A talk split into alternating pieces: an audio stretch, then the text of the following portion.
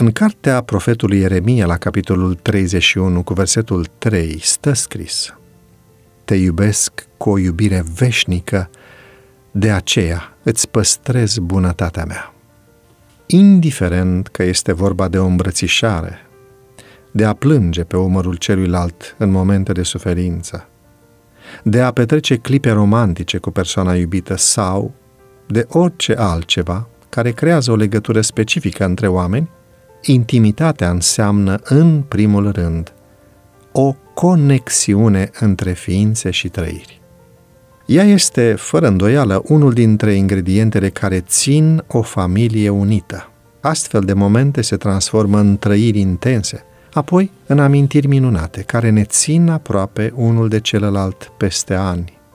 Intimitatea trebuie să fie îmbibată de mult respect, iubire și generozitate. Ea se dezvoltă atunci când îi oferim celuilalt împreună simțire, ascultare și prezență, atitudini care îl fac pe celălalt să-și deschidă sufletul.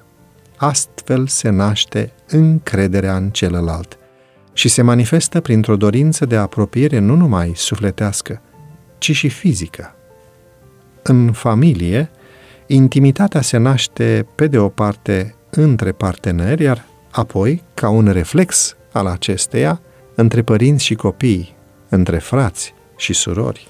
Ea este cea care ne ține uniți și care ne face să simțim că suntem o familie. Este nevoie să dăm atenție detaliilor pentru ca sentimentul de intimitate să fie constant. De exemplu, cum este, în general, tonul pe care au loc conversațiile în familie? Implicat? Cald?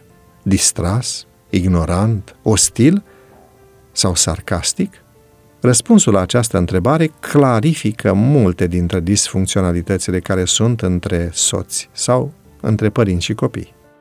Pentru ca intimitatea să existe, este nevoie de atenție acordată celuilalt, de răspunsuri oferite la timp, de empatie față de stările pe care le are cel de lângă noi și mai ales de un ton calm, care să creeze confortul necesar încrederii.